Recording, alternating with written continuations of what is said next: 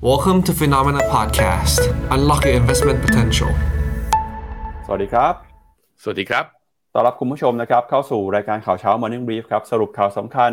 เพื่อไม่ให้คุณพลาดทุกโอกาสการลงทุนนะครับ วันพุธที่ 15 กุมภาพันธ์ เจอกับเรา 2 คนครับ ผมปั๊บจุรติคันติพะโล และพี่แบงค์เชนนนท์การจันนันท์ครับ สวัสดีครับพี่แบงค์ครับ สวัสดีครับปั๊บครับ ก็เมื่อคืนนี้นะครับ ตัวเลขเงินเฟ้อที่หลายคนลุ้นกันเนี่ย ปรากฏว่าออกมา สูงกว่าที่ตลาดคาดการ์นะครับ เปรียบเทียบกับปีที่แล้วโตขึ้นมา 6.4%ถ้าเปรียบเทียบกับเดือนก่อนหน้าโตขึ้นมา 0.5%ครับ พอเงินเฟ้อออกมาร้อนแรงแบบนี้นะครับ ตลาดก็กังวลว่าคณะกรรมการเฟดจะเดินหน้าปรับขึ้นอัตราดอกเบี้ย ซึ่งเดี๋ยววันนี้นะครับเราจะมาวิเคราะห์กันว่าเงินเฟ้อที่ปรับตัวขึ้นมาในรอบนี้เกิดจากสาเหตุอะไรบ้าง แล้วมุมมองนะครับผลกระทบต่อตลาดเงินตลาดทุน คณะกรรมการเฟดจะตัดสินใจยังไง จากตัวเลขเงินเฟ้อที่เกิดขึ้นในครั้งนี้ครับพี่แบงค์ครับผมก็ ตลาดก็มีความผันผวนนะพี่ปั๊บเพราะว่าในช่วงแรกของการที่รับทราบตัวเงินเฟ้อนั้น ตลาดมีการรีบาวขึ้นมาก่อน ทั้งๆที่เงินเฟ้อเนี่ยออกมามากกว่าที่ตลาดคาดแต่สุดท้ายแล้วนะฮะก็ไม่ได้สามารถที่จะปิดบวกได้ทุกตลาดในตอนตีสามเดี๋ยวเราไปดูกันครับว่าตลาดไหนสามารถบวกได้ตลาดไหนบวกไม่อยู่นะครับครับนอกจากนี้นะครับจะพาคุณผู้ชมไปติดตามกันกับเรื่องของบอลลูนครับล่าสุดเนี่ยทางสหรัฐอเมริกามีการเปิดเผยมาแล้วนะครับว่า บอลลูนหรือว่าวัตถุลึกลับบนท้องฟ้าที่ยิงตกไปเนี่ยมีหนึ่งลูกนะครับที่มาจากจีนก็คือบอลลูนลำแรกเลยครับที่ยิงตกไปวันที่ 4 กุมภาพันธ์ที่ผ่านมานะครับก็มีการตรวจพบครับเซ็นเซอร์และอุปกรณ์สอดแนมจากจีนจริง แต่อีก 3 แห่งนะครับที่มีการยิงตกลงมาเนี่ยยังไม่ได้มีการเปิดเผยนะครับว่าจะมีความเกี่ยวข้องหรือว่าเชื่อมโยงกับจีนหรือไม่ ซึ่งเรื่องนี้นะครับยังคงกลายเป็นประเด็นทางการเมืองระหว่างประเทศที่ส่งผลนะครับต่อความสัมพันธ์ระหว่างสหรัฐกับจีนนะครับ แล้วก็เราจะพาคุณผู้ชมไปติดตามกันครับกับแผนงบประมาณประจำปีของสิงคโปร์นะครับที่เขาบอกว่าจะเข้ามาแก้ไขปัญหาเงินเฟ้อ และปัญหาค่าครองชีพนะครับมีการปรับขึ้นอัตราภาษีต่างๆ ด้วย จะส่งผลต่อหุ้นในกลุ่มไหนของสิงคโปร์หุ้นกลุ่มไหนได้ประโยชน์กลุ่มไหนเสียประโยชน์บ้างเดี๋ยวเรามาติดตามกัน นอกจากนี้นะครับสัปดาห์นี้ยังคงเป็นสัปดาห์ที่มีการรายงานผลประกอบการ ของบริษัทจดทะเบียนในตลาดหุ้นสหรัฐนะครับเราจะพาคุณผู้ชมไปดูกันครับกับการประกาศงบของโคคาโคล่าแล้วก็ Airbnb นะครับ ปรากฏว่ารายได้ของโคคาโคล่าเนี่ยปรับตัวขึ้นมานะครับจากราคาสินค้าที่ปรับตัวสูงขึ้น แล้วก็ Airbnb นะครับหลังจากที่เห็นตัวเลขนักท่องเที่ยว กลับเข้ามาเพิ่มมากขึ้น การเดินทางทริปต่างๆ มีการจองห้องพักมากขึ้น รายได้ของ Airbnb เนี่ยถือว่าเติบโตขึ้นมาได้ดีกว่าคาดเลยทีเดียวครับแล้วก็จะพาไปติดตามกับมุมมองของนักวิเคราะห์นะครับที่มองต่อตลาดหุ้นไทย ว่าทำไมปีนี้ครับตลาดหุ้นไทยเนี่ยถึงไม่สามารถปรับตัวขึ้นมาเหมือนตลาดหุ้นประเทศอื่นได้นะครับวันนี้มาติดตามกันครับ มาเริ่มต้นกันนะครับกับตัวเลขของตลาดหุ้นนะครับในฝั่งสหรัฐอเมริกาก่อนครับ เมื่อวานนี้นะครับหลังจากที่ตลาดทราบผลตัวเลขเงินเฟอ้อของเดือนมกราคมนะครับดัชนีก็มีความเคลื่อนไหวค่อนข้างผันผวนนะครับโดยดัชนีดาวโจนส์ครับปรับตัวติดลบไปนะครับ 0.46%มาอยู่ที่ระดับ 34,089 จุดครับ S&P 500 ย่อลงไป 0.03%นะครับส่วนดัชนี NASDAQ ซึ่งเป็นหุ้นในกลุ่มเทคโนโลยีเนี่ยก็ปรับตัวบวกขึ้นมา 0.57%ครับ Russell Small Cap 2,000 นะครับ บวกขึ้นมา 0.24%แล้วก็ Wix Index ครับ ปรับตัวลงไปอยู่ที่ระดับ 18.91 จุดนะครับ เมื่อวานนี้ก็มีการจับตากันกับตัวเลขเงินเฟ้อนะครับ เดี๋ยวเราจะมาวิเคราะห์กันในช่วงข่าวนะครับ แล้วก็นอกจากนี้เนี่ยยังมีความเคลื่อนไหวนะครับ หุ้น 7 ใน 11 กลุ่มที่อยู่ใน S&P 500 ปิดลงมาอยู่ในแดนลบนะครับนำนำลงมาโดยหุ้นในกลุ่มอสังหาริมทรัพย์ ที่ติดลบไปมากกว่า 1%นะครับกลุ่มเกี่ยวข้องกับสินค้าอุปโภคบริโภคปรับตัวลงมาเกือบ1%เช่นกัน แต่ NASDAQ บวกได้ครับหลังจากที่เมื่อวานนี้มีหุ้นของ NVIDIA ครับบวกขึ้นมา 5%หุ้นของ Microsoft นะครับหุ้นของ AMD แล้วก็หุ้นของ Tesla เมื่อวานนี้ Tesla เอาอีกแล้วครับพี่แบงค์บวกไปต่ออีกประมาณ 7%นะครับเดี๋ยวเราไปดูภาพแผนที่หุ้นกันหน่อย แล้วก็จะเห็นว่าเมื่อวานนี้เนี่ยหุ้นที่ปรับตัวบวกขึ้นมาได้ ส่วนใหญ่เป็นหุ้นในกลุ่มเทคนะครับ ไม่ว่าจะเป็นหุ้นของเออเทสลานะครับ หุ้นของ NVIDIA นะครับเดี๋ยวเราไปดูภาพกันอีกอีกครั้งหนึ่งนะฮะเทสลานะครับบวกขึ้นมา 7.5%เลยฮะ Microsoft นะครับบวกขึ้นมา 0.3%แล้วก็ Google นะครับบวกขึ้นมา 0.07%ครับส่วน NVIDIA ครับเมื่อวานนี้บวกขึ้นมา 5.43%หุ้นของ Apple นะครับลดลงไป 4.0.42%ครับ แล้วก็หุ้นในกลุ่มสถาบันการเงินนะครับ เมื่อวานนี้ก็เคลื่อนไหวอยู่ในทิศทางกระจัดกระจาย เบิร์กชัยฮัตเวย์ติดลบไปนะครับ ส่วนเวลส์ฟาโก้มอร์แกนซารีบวกขึ้นมาได้ Apple นะครับ ที่บอกว่าติดลบไปเนี่ยในกลุ่มค้าปลีกก็มี Amazon นะครับบวกขึ้นมา 0.16%แล้วก็หุ้นของ Walmart ติดลบนะครับ Home Depot ติดลบไปครับพี่แบงค์ครับผมไปดูในแง่ของตัวดัชนีตลาดนะครับ ว่ากราฟเทคนิคเป็นอย่างไรกันบ้างนะพี่ปับ๊บก็จะเห็นว่าตัวดาวโจนนั้น ตอนแรกเนี่ยสามารถบวกขึ้นไปเนี่ยจุดสูงสุดของวันนะพี่ปับ๊บอยู่ที่สามสามหมื่นสี่พันสามร้อยก่อนที่จะปิดจริงคือสามหมื่นสี่พันแปดสิบเก้าคือลดลงมามาประมาณสองร้อยจุดระหว่างวันแต่ว่าจุดต่ำสุดของรอบไอ้จุดจุดต่ำสุดนันโลเนี่ยอยู่ที่สามหมื่นสามพันแปดร้อยคือจริง ๆ ก็ลดลงไปประมาณ ไปกลับอะบวกลบอะเรนจ์ของเมื่อวานนี้บูอยู่ที่ประมาณห้าร้อยจุดทีเดียว ถือว่าเป็นอีกวันหนึ่งที่ตลาดค่อนข้างมีความผันผวนนะครับ ส่วน S&P 500 อย่างที่บอกไปตอนต้นเมื่อกี้นะว่าจริง ๆ แล้วเนี่ยพอได้เห็นตัวเลขประกาศตัว CPI ออกมานั้น ตัว S&P S&P 500 สามารถบวกได้ประมาณ 1%ซึ่งก็ขึ้นมาชนอยู่ที่ฟิโบนัชชี50%อยู่พอดี แต่ไม่สามารถผ่านได้ ย่อลงมาครับ จากบวกอยู่ 1%นั้นกลับลงมาลบ 0.03 ก็แปลว่าที่บวกมานั้นหายไปหมดเลย ก็เลยทางยังทำให้ ตัวเซลล์สัญญาณของ ACD ยังปกคลุมอยู่ S&P ยังไม่มีนิวไฮตัวเลขเงินเฟอ้อรอบนี้กำลังจะบอกร่องรอยของเราหรือเปล่าว่า ตลาดนั้นอาจจะขออนุญาตขยายระยะเวลาในการปรับฐานต่ออีกสักระยะหนึ่ง พอบอกอย่างนี้ปุ๊บพอไปดู NASDAQ NASDAQ เห็นต่างฮะกลายเป็นว่า NASDAQ เนี่ยจากที่บวกอยู่ที่ประมาณสักไม่ถึง 1%นะยังบวกได้อยู่ถึงแม้ว่ามีย่อลงมาแต่ก็บวกได้ 0.57%โดยที่การบวก 0.57%นั้นก็มาจากนี่แหละฮะ เทสลาบวกได้ 7 NVIDIA บวกได้ 5 AMD บวกได้ 3 เพราะนั้นก็มีกลุ่ม semiconductor กับตัวเทสลานี่แหละ ที่สามารถที่จะคานทำให้ตัวดัชนีของตัว NASDAQ เนี่ยสามารถบวกได้ โดยที่ NASDAQ ร้อยนะ ก็คือหุ้น tech ร้อยตัวแรกอยู่ข้างใน NASDAQ เนี่ยบวกได้แรงกว่าตัว NASDAQ ใหญ่ บวกได้ 0.7%ส่วนตัว Russell 2000 ครับ ตัว small cap เนี่ยลบอยู่ 0.06 ก็ถือว่าแกว่งตัวออกข้าง แต่ที่น่าสนใจคือถึงแม้ว่าดาวโจนส์ S&P 500 ลบ NASDAQ บวก แต่ VIX Index ปรับตัวลงมาฮะล่าสุดลงมาต่ำกว่าเส้นค่าเฉลี่ย 20 วันอยู่ที่ 18.9 และแน่นอนครับ ลองไปดูที่ Dollar Index นะครับ Dollar Index เมื่อวานนี้ก็ยังไม่สามารถผ่านเส้นค่าเฉลี่ย 50 วันได้แหมยังไม่ยอมเลือกทางสักทีนะ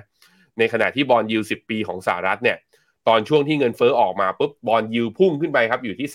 3.79 ก่อนที่จะปรับลงมาเช้านี้ที่ 3.74 ยังไม่ผ่านเส้นค่าเฉลี่ย 100 วันนะครับ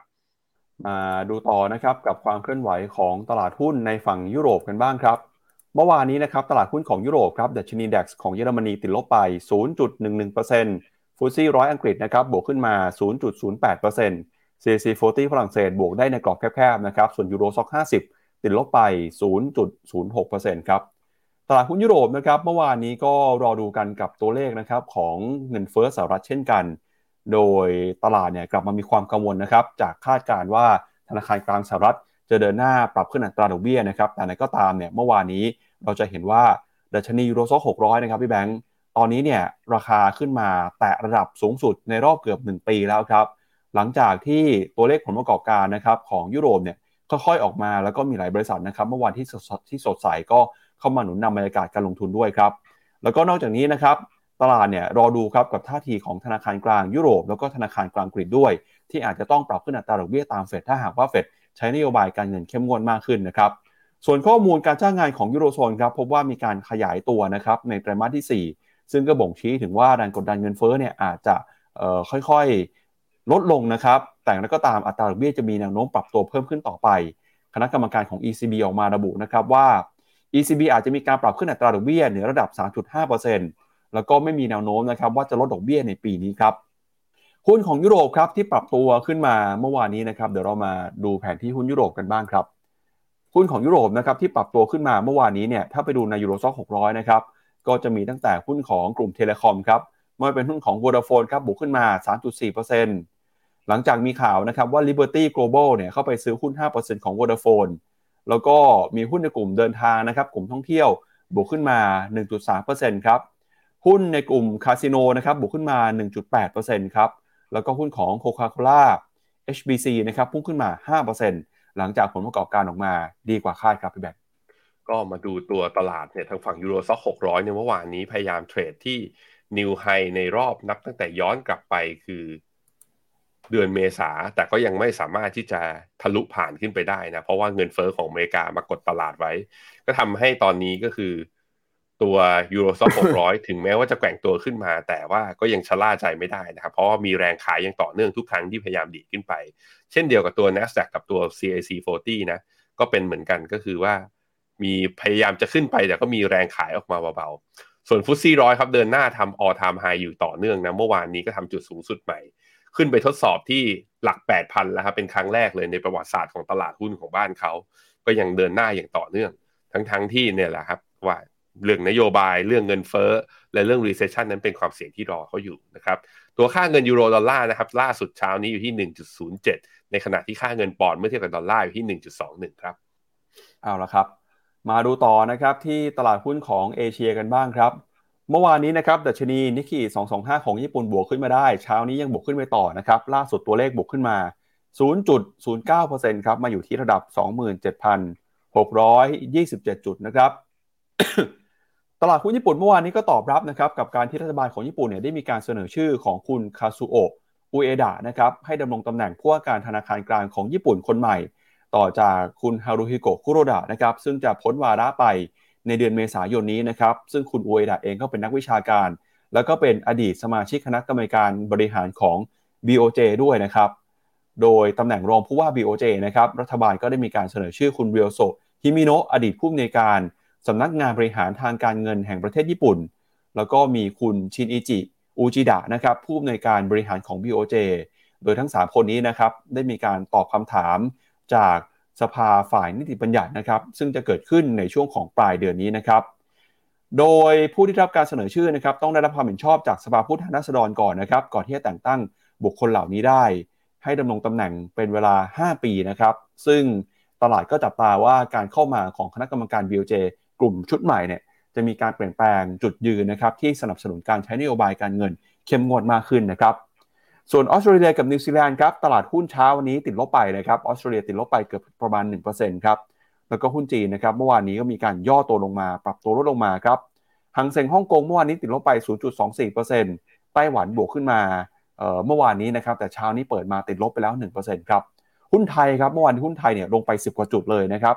1,652 จุดครับ หุ้นตัวใหญ่ถูกแรงเทขายออกมานะครับ ก่อนตัวเลขเงินเฟ้อสหรัฐประกาศ เดี๋ยววันนี้เราจะมาวิเคราะห์กันว่าเกิดอะไรขึ้นกับหุ้นไทย หุ้นต่างประเทศขึ้นกันได้เขียวสดใส หุ้นไทยทำไมปีนี้ไม่ขึ้นนะครับ มาดูกันกับมุมมองของคุณภัยบูลนรินทรางกูลครับ แล้วก็มีตลาดหุ้นของเกาหลีใต้นะครับติดลบไป 0.5%อินเดียบวกขึ้นมาได้ 1%แล้วนะครับ เวียดนามยังลงต่อครับติดลบไป 0.5%ครับ ตัวนิกเกอี225 เช้านี้เดินหน้าไปต่อแต่แบบเบาๆนะฮะ ก็อยู่ที่ฟิบนัชชีหกสิบเอ็ดอ่าห้าสิบเปอร์เซ็นต์อยู่ที่ตรงนี้เลี้ยงเลี้ยงอยู่นะครับตัว TOPIX ก็เช่นเดียวกันเช้านี้ก็ sideway อยู่กรอบกว้างนะครับ ตัว KOSPI ของเกาหลี ยังไม่สามารถผ่าน 2,500 ได้ และตอนนี้ก็เกาะอยู่ลงมาทดสอบที่เส้นค่าเฉลี่ย 20 วันพอดีเลยนะครับเมื่อวานนี้ห่างเสียงปิดลบ 0.21 แต่ว่าตัว CSI 300 ของตัวจีนนั้นบวกได้ 0.04 จีนเนี่ยดูแล้ว CSI 300นะคือจีนที่เมนแลนด์เนี่ยพยายามเลี้ยงตัวที่เส้นค่าเฉลี่ย 20 วันเนี่ยยังแล้วก็ยังอยู่ใน uptrend channel อยู่ ก็ถือว่าแข็งแกร่งในยามที่ตลาดเนี่ยเลือกที่จะปรับฐานอยู่นะตอนนี้ ตัวไต้หวันนะครับ เช้านี้แปลกนะลบ1%เพราะว่า NVIDIA กับ AMD เมื่อวานนี้ตัวที่เป็น semiconductor เนี่ยบวกได้แรงเพราะนั้นเดี๋ยวผมพาไปดูตัวไต้หวัน semiconductor หน่อยว่าเช้านี้เป็นยังไงบ้างไต้หวัน semiconductor ก็บวกอยู่นะ แสดงว่าเป็นลบตัวอื่นนะครับสำหรับตัวไต้หวัน ก็ภาพจะคล้ายๆกับตัวเกาหลีนะอะผมให้ดู 2 อันพร้อมกันเนี่ยนี่คือไต้หวัน อันนี้คือ KOSPI ก็คือทะลุเส้นค่าเฉลี่ย 200 วันมาได้ แต่ยังไม่สามารถที่จะเดินหน้าทำนิวไฮต่อได้นะครับ เวียดนามครับยังขาลงยังไม่จบนะ ลงมาเป็นวันที่ 4 วันทำการติดต่อกัน เมื่อคืนนี้ลบต่ออีก 0.53 บรรยากาศก็คือตอนนี้ลงมาต่ำกว่าทุกเส้นค่าเฉลี่ยเลย เวียดนามเข้ารอบปรับฐานจริงจัง แล้วแนวรับที่เป็นเส้นพาราเรลเนี่ยระยะสั้นดูเหมือนจะหลุดนะ ดูเหมือนจะหลุดลงมาแล้วนะครับ เพราะนั้นเวียดนามเนี่ย ย่อลงมาข้อดีคือ valuation ก็ยิ่งถูก ก็เป็นแนวให้สะสม แต่ถ้าหวังจะขึ้นระยะสั้นเนื่องจากว่าโมเมนตัมทางสัญญาณทางเทคนิคเนี่ยบอกตัวแล้วว่ายังขออยู่ในรอบย่อก่อนนะครับ ตัว SET Index ครับปรับฐานลงมาต่ำกว่าเส้นค่าเฉลี่ย 50 วันอยู่ที่ 1,650 1,650 เป็นจุด high เดิมของ เดือนธันวาที่ผ่านมา ตอนนี้ SET Index แท่งเมื่อวานนี้ก็ทำให้ทำนิวโลของปีนี้แล้ว ตั้งแต่เปิดปีมาวันที่ 3 มกราราคาที่ 1,652 นี่คือจุดต่ำสุดของปี แต่ว่ามันเปิดมาแค่ประมาณเดือนครึ่งไง ยังตอบไม่ได้ว่าเซตอินเด็กเนี่ยจะสามารถที่จะกลับขึ้นไปได้แถวแถวพันเจ็ดผมยังมีหวังอยู่นะ แต่หวังนั้นค่อยๆ ห่างลงเรื่อยๆ ถ้าเซตเองจะเดินปักหัวลงอย่างนี้นะครับ แนวรับถัดไปของตัวเซตก็ คงต้องมามองกันที่เส้นค่าเฉลี่ย 100 วัน เส้นสีแดงตรงนี้ 1,634 นะครับ ตัว BSE Sensex ครับ กลับขึ้นมายืนเหนือเส้นค่าเฉลี่ย 50 วันได้อีกครั้งหนึ่งนะ อินเดียหลังจากที่โดนกดดันเรื่องของ Adani Group ไปนะครับ ที่มีข่าวกันออกมา แล้วก็มี hedge fund ของทางฝั่งสัญชาติอเมริกาเข้าไป short หุ้นเนี่ย ตอนนี้ตลาดก็เหมือนกับค่อยๆ เริ่มฟื้นกับความมั่นใจ แล้วก็มีแรงซื้อกลับมานะครับ ตอนนี้ ดัชนีทำจุดสูงสุดนับตั้งแต่วันที่มีข่าว Adani เนี่ยกลับขึ้นมาแล้วอย่างรวดเร็วนะครับ ในขณะที่ค่าเงินบาทเช้านี้ครับอยู่ที่ 33.9 ขึ้นมายืนเหนือแล้วก็ทะลุเส้นค่าเฉลี่ย 50 วันได้อีกรอบหนึ่งบาทตอนนี้กลับมาอยู่ในทิศทางอ่อนค่าอีกหนึ่งครั้งครับ มาดูต่อนะครับ ราคาสินค้าโภคภัณฑ์บ้างครับราคาทองคำราคาน้ำมันนะครับ เมื่อวานนี้ก็มีแรงเหวี่ยงนะครับจากตัวเลขเงินเฟ้อของสหรัฐอเมริกาครับ โดยเราจะเห็นนะครับว่าราคาทองคำเนี่ยเมื่อวานนี้ครับก็มีการปรับตัวย่อลงมานะครับ ตอนนี้เคลื่อนไหวอยู่ที่ 1,856 ดอลลาร์ต่อทรอยออนซ์ครับหลังจากที่ค่าเงินดอลลาร์สหรัฐเห็นสัญญาณที่แข็งค่ามากขึ้นนะครับจากความกังวลว่าคณะกรรมการเฟดจะขึ้นดอกเบี้ยเพราะว่าเงินเฟ้อสูงกว่าคาดนะครับ ส่วนที่ทางของราคาน้ำมันบ้างครับ ล่าสุดราคาน้ำมันดิบ WTI นะครับซื้อขายอยู่ที่ 78 ดอลลาร์เบรนท์นะครับ 85 ดอลลาร์ครับ ราคาน้ำมันเนี่ยมีการปรับตัวลงมานะครับหลังจากที่มีข่าวว่าทางสหรัฐเตรียมการจะระบายน้ำมันจากทางสำรองทางยุทธศาสตร์หรือ SPR นะครับหลังจากที่ราคาน้ำมันเนี่ยยังคงเดินหน้าปรับตัวสูงขึ้นมาอย่างต่อเนื่องนะครับ แต่ก็ตามเรื่องนี้เนี่ยจะต้องได้รับการอนุมัติจากสภาคองเกรสก่อน แล้วก็เราเห็นว่าที่ผ่านมานะครับราคาน้ำมันสัปดาห์ที่แล้ว พุ่งขึ้นมาได้ถึง 8%เลยครับปัจจัยสำคัญมาจาก การเปิดเมืองของจีน แล้วก็รัสเซียประกาศจะลดปริมาณการผลิตน้ำมันด้วยนะครับ อีกหนึ่งสินทรัพย์นะครับ commodity ที่น่าสนใจก็คือพาราเดียมครับล่าสุดเนี่ยเมื่อวานนี้พาราเดียมราคาลงมาทำจุดต่ำสุดนะครับในรอบ 4 ปีเป็นที่เรียบร้อยแล้วด้วยครับอืมครับผมไปดูที่ราคาทองกันฮะราคาทองเมื่อวานในจุดสูงสุดคือขึ้นไป 1,870เอ็ดอะแล้วไปดูกันนะ กราฟ 15 นาทีจำกันได้นะ ผมบอกไปแล้วว่า เงินเฟ้อประกาศตอนเวลาสองทุ่มครึ่ง พอสองทุ่มครึ่งประกาศออกมาปุ๊บราคาทองตอนนั้นเนี่ยสองทุ่มตอนเวลาสองทุ่มครึ่งนะดีดขึ้นไปที่พันแปดร้อยเจ็ดสิบแล้วก็ล่วงลงมาเนี่ยครับ จนถึงเวลาประมาณสามทุ่มครึ่ง ใช้เวลาหนึ่งชั่วโมงลงไปที่หนึ่งพันแปดร้อยสี่สิบสองจุด ก่อนจะดีขึ้นไปที่พันแปดร้อยหกสิบห้าคือ โอ้โห ภายในระยะเวลาสองชั่วโมงเวียงคือแบบกะที่จะทำให้กะกะให้ทั้งคนลองแล้วก็ทั้งคนช็อตตกรถให้ได้อะเวียงขึ้นเวียงลงกันนะฮะ ก่อนที่จะย่อลงมาแล้วก็อยู่ในขาของการปรับฐานย่อนะอยู่ที่หนึ่งพันแปดร้อยห้าสิบที่เช้านี้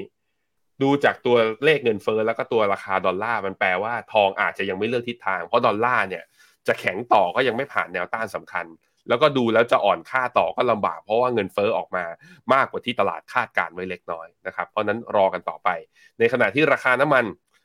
WTI อยู่ที่8 78.85 เส้นค่าเฉลี่ย 100 วันยังไม่ผ่านเช่นเดียวกับตัว Blend crude oil เพราะนั้นขาขึ้นของน้ำมันก็จำเป็นต้องรอต่อไปด้วยเช่นเดียวกันนะครับ เอาละครับงั้นเดี๋ยวเรามาเริ่มต้นกันนะครับ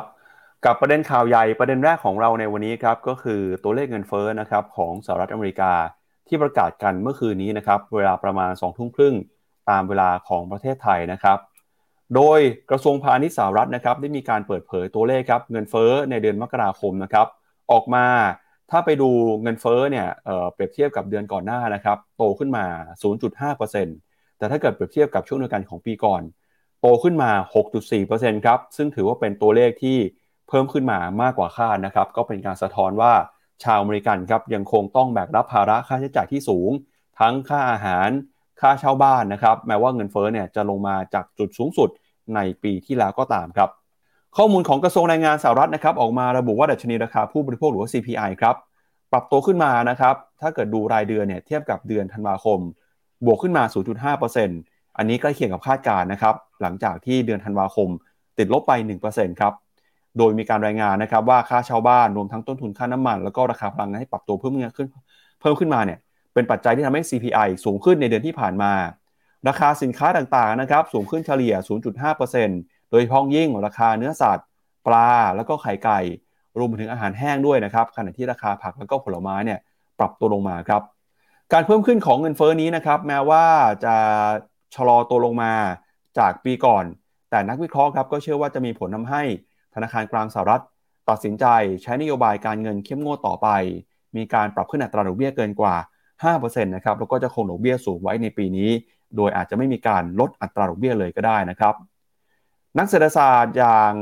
คุณเจฟฟรีย์โรชนะครับของ LPL Finance เนี่ยก็เชื่อว่า แม้ว่าเงินเฟอ้อจะส่งสัญญาณชะลอตัวลงมาจากปีก่อน แต่เฟดนะครับยังคงมีเป้าหมายที่จะกดเงินเฟอ้อให้ลงมาใกล้เคียงกับ 2%ให้ได้ครับเพราะฉะนั้นเนี่ยเฟดจะยังคงไม่ตัดสินใจนะครับที่จะเปลี่ยนแปลงนโยบายการเงินในเร็วๆนี้ครับส่วนตัวเลขรายปีนะครับจะเห็นว่าเงินเฟ้อเดือนมกราคมปีนี้กับปีที่แล้วเนี่ยมีการปรับตัวขึ้นมา 6.4%ครับ โดยในช่วงของเดือนตุลาคมปีที่ผ่านมานะครับเงินเฟ้อตอนนั้นเนี่ยขึ้นไปทำจุดสูงสุดอยู่ที่ 9.1%ซึ่งถือว่าเป็นจุดที่สูงที่สุดในรอบกว่า 40 ปีนะครับประธานที่พิโจไบเดนก็ได้มีการพูดถึงนะครับบอกว่าตัวเลข CPI รอบล่าสุดเนี่ยยังคงเน้นย้ำถึงความก้าวหน้านะครับว่าเศรษฐกิจสหรัฐได้เริ่มชะลอความร้อนแรงลงมาแล้ว แต่ก็ตามเนี่ยตอนนี้รัฐบาลสหรัฐก็จะมุ่งหน้า แก้ไขปัญหาเศรษฐกิจนะครับด้วยการสร้างการจ้างงาน ให้เศรษฐกิจของสหรัฐกลับตัวปรับตัวขึ้นมาได้อย่างแข็งแกร่งอีกครั้งหนึ่งครับ เดี๋ยวพาคุณผู้ชมไปดูตัวเลขไส้ในของเงินเฟ้อในรอบนี้หน่อยนะครับว่าจะมีส่วนไหนที่ราคามีการเปลี่ยนแปลงอย่างน่าสนใจบ้าง ถ้าเราไปดูภาพนะครับ ตัวเลขเงินเฟ้อพื้นฐานกับเงินเฟ้อทั่วไปครับภาพรายเดือนนะครับ เงินเฟ้อทั่วไปเนี่ยอยู่ในระดับ 0.5%นะครับถ้าเป็นเงินเฟ้อพื้นฐานอยู่ในระดับ 0.4%เงินเฟ้อพื้นฐานคือไม่รวมนะครับไม่รวมราคาอาหารแล้วก็ราคาพลังงานครับ ส่วน อัตราการเปลี่ยนแปลงเมื่อเปรียบเทียบเป็นภาพรายปีนะครับ เงินเฟ้อทั่วไปโตขึ้นมา 6.4%เงินเฟ้อพื้นฐานโตขึ้นมา 5.58%ครับ ไปดูภาพระยะยาวหน่อยครับ จะเห็นว่าเงินเฟ้อสหรัฐเนี่ยนะครับทยอยเดินหน้าปรับตัวขึ้นไป เกินกว่า 2%นะครับหลังจากที่สหรัฐมีการเปลี่ยนแปลงนโยบายเรื่องของการควบคุมโควิด ตอนที่มีโควิดใหม่ๆเนี่ยตอนนั้นเงินเฟ้อสหรัฐนะครับลงมาเกือบแต่ระดับ 0%เลยครับ แล้วก็รัฐบาลสหรัฐก็ได้มีการกระตุ้นเศรษฐกิจ มีการอัดฉีดเงินนะครับ แล้วก็เห็นว่าราคาน้ำมันเนี่ยก็ปรับตัวเพิ่มสูงขึ้นมาอย่างรวดเร็วครับทำให้ตั้งแต่กลางปี 2020เป็นต้นมา เงินเฟ้อสหรัฐนะครับเดินหน้าปรับตัวพุ่งขึ้นไปจนทำจุดสูงสุดอยู่ที่ประมาณ 9%ก่อนที่จะเห็นสัญญาณชะลอตัวลงมานะครับในช่วงครึ่งหลังของปี 2022 ครับ แล้วก็ตอนนี้ลงมาเหลืออยู่ที่ 6.4%นะครับ ไปดูไส้ในหน่อยครับ สัดส่วนนะครับของเงินเฟอ้อรอบนี้เนี่ยก็มีทั้งในฝั่งของออราคาอาหารนะครับ ราคาบ้านที่อยู่อาศัย ราคาพลังงานนะครับ ถ้าเราไปเจาะดูไส้ในเราก็จะเห็นว่า ในรอบนี้ครับ ฝั่งที่เงินเฟอ้อปรับตัวขึ้นมาสูงสุดนะครับ ก็คือราคาพลังงานครับเมื่อเปรียบเทียบกับปีที่แล้วนะครับภาพนี้อาจจะดูยากหน่อยเดี๋ยวไปดูภาพที่ให้เห็นการชัดๆเลยนะครับ ในฝั่งของ ราคาพลังงานเนี่ยปรับตัวขึ้นมานะครับ แต่ที่น่าสนใจกว่านี้คือราคาอาหารครับพี่แบงค์ในตะกร้าใหญ่ราคาอาหารอาจจะดูเพิ่มขึ้นไม่มาก แต่ถ้าไปดูในรายสินค้าเนี่ย จะมีสินค้าบางรายการครับที่ราคาเพิ่มขึ้นมาอย่างน่าตกใจ อย่างเช่น ไข่ไก่ครับ ราคาไข่ไก่ของปีนี้กับปีที่แล้วครับ ราคาไข่บวกขึ้นมา 70%ราคาอาหารพวกเนยนะครับมาการีนบวกขึ้นมา 32%ราคาพลังงานบวกขึ้นมา 27%ครับ ราคาก๊าซนะครับบวกขึ้นมา 26%อัตราค่าโดยสารตั๋วเครื่องบินครับบวกขึ้นมา 25%ชิ้นส่วนยานยนต์นะครับบวกขึ้นมา 23%ผักแช่แข็งบวก 18%กล่ำปรีนะครับบวกขึ้นมา 17%แล้วก็ค่าบริการขนส่งสาธารณะบวกขึ้นมา 17%ครับส่วนพวกเบเกอรี่นะครับ 15%อาหารสัตว์บวก 15%แล้วก็ประกันรถยนต์ครับบวกขึ้นมา 14%ค่าไฟบวก 11% ถ้าไปดูราคาอาหารเนี่ยราคาอาหารที่อยู่ในบ้านนะครับบวกขึ้นมา 11%นมบวกขึ้นมา 11%ไก่บวกขึ้นมา 10%ครับราคาค่าเช่านะครับบวกขึ้นมา 8%ครับแล้วก็ราคาอาหารนอกบ้านบวกขึ้นมา 8%อ่าถ้าไปดูนะครับส่วนใหญ่ก็ปรับตัวบวกขึ้นมาทำให้รวมๆแล้วเนี่ยเงินเฟอ้อของเดือนมกราคมปีนี้เทียบกับปีที่แล้ว ก็ถือว่าสูงขึ้นมามากกว่าคาดนะครับ ไปดูฝั่งที่ราคาลงไปบ้างมีอะไรบ้างครับ ราคาทีวีครับพี่แบงค์ราคาทีวีเนี่ยลดลงไป 13%อ่าโซนหนึ่งอาจจะเป็นเพราะว่าช่วงปีที่แล้วนะครับ คนก็นิยมอยู่บ้านกันก็มีการซื้อทีวีกันมากขึ้นราคาก็เลยแพงนะครับ ราคารถยนต์มือสองครับ ติดลบไป 11%นคอมพิวเตอร์ติดลบไป 6%ครับ แล้วก็เครื่องแต่งกายของสุภาพสตรีนะครับ ราคาปรับลงไป 4%ครับ แล้วก็เครื่องใช้ไฟฟ้าก็ลดลงไปด้วยเช่นกันนะครับสาเหตุอาจจะมาจาก chipset นะครับที่สถานการณ์ supply chain ดีขึ้นมาครับอันนี้เป็นเป็นการแจกแจงรายละเอียดตามรายการสินค้าเลยครับ ว่าเป็นยังไงบ้างครับ ครับผมอันนี้คือเราดูวิธีคือเอาตะกร้าตาม weight อะมารวมดูกัน ว่าเดือนมกราเนี่ยหกจุดสี่มาอย่างไง เพราะนั้นมันอาจจะเห็นว่าโหทำไมไข่ไก่ butter ทำไมมันสูงจัง คุณอาจจะมองอย่างนี้ มันมองได้อีกมิติหนึ่งพี่ปับ๊บมันมองได้อีกมุมหนึ่งก็คือ เงินเฟ้อเนี่ยมันไปพีคตอน 9.1 ปีที่แล้ว ตอนกลางปีที่แล้ว ตอนนี้เหลือ 6.4 เก็บระหว่าง 9.1 หรือ6เหลือ 6.4 เนี่ยแสดงว่าจริง ๆ แล้วเงินเฟ้อมันขึ้นในอัตราที่ชะลอลงคำถามคือแล้วสินค้าอะไรที่ 9.1 เนี่ยมันเหลือ 6.4 เยอะที่สุดหนึ่งในนั้นคือไอตัวล่างไอตัว 2 ตัวโลข้างล่างครับ คือเทเลวิชันกับ used cars ก็คือรถมือสองเนี่ยราคาปรับตัว ไหลลงมาเนี่ยอย่างต่อเนื่องเลยนับตั้งแต่จุดพีคของเงินเฟ้อแล้วก็มีโทรทัศน์เนี่ยที่ไหลลงมา มี Medicare ครับเรื่องของเรื่องการรักษาพยาบาลค่ารักษาพยาบาลที่ปรับตัวเนี่ยราคาเนี่ยปรับตัวลงมา มี Electricity หรือว่าค่าใช้จ่ายทางด้านบินค่าไฟเนี่ยที่ปรับตัวลดลงมา คือในในรูปเนี้ยเมื่อเทียบกับเดือนมกราปีที่แล้วเนี่ยบวก 11.9%นะแต่ถ้าเทียบกับจุดพีคเนี่ยมันลงมันลงมาแล้ว มันเริ่มทยอยลงมา แล้วก็มีแก๊สแล้วก็มีฟูเอลออยนะครับที่มีการปรับตัวลดลงมาอะมันก็มองได้ 2 มุม แต่ว่าคราวนี้คำว่า 6.4 เนี่ย ถือว่ามากกว่าที่นักวิเคราะห์คาดใช่ไหมอันนี้มันก็เลยเป็นสาเหตุที่ทำให้ตลาดเมื่อคืนนี้มีความผันผวนค่อนข้างเยอะหน่อย ก็คือฝั่งหนึ่งก็บอกว่าอย่างน้อยมันก็ลดลงมาเมื่อเทียบกับปีก่อนนะ ลดลงมาเมื่อเทียบกับตอนเดือนธันวาแต่อีกฝั่งหนึ่งก็บอกว่าแต่ตลาดคาดการไว้นะ ว่ามันจะลดลงมาต่ำกว่า 6.3 แต่มันออกมา 6.4นี่ย ถามว่าแล้วรู้ได้ไงว่าตลาดคาดการว่าลงมาต่ำกว่า 6.3 จริง ๆ มี 3 เจ้าพี่ปั๊บที่คาดการเงินเฟอ้อของเดือนมกราเมื่อคืนเนี้ตอนสองทุ่มครึ่งเนี่ยเขามีการคาดการกันออกมาก่อนหน้านี้ มี3เจ้าที่ประกาศถูกพี่ปับ๊บหนึ่งในนั้นคือ JP Morgan สองคือ Morgan Stanley สามคือ Goldman Sachs เขาคาดการว่าเงินเฟอ้อของเดือนมกราเนี่ยจะออกมาที่ 6.4 ซึ่งออกมาตามนี้อินไลน์นะ โดย JP บอกด้วยว่าถ้าออกมาที่อินไลน์ที่หาย6.4 เนี่ย จะเห็นตลาดบวกลบอยู่ที่ประมาณไม่เกิน 1%ซึ่งถือว่าถูกนะอะแม่นทีเดียว แต่นอกนั้นครับ นักวิเคราะห์คนอื่นๆ ใน Wall Street ไม่มีใครให้เงินเฟอ้อของเดือนมกราเนี่ย ออกมาเกิน 6.4 เลย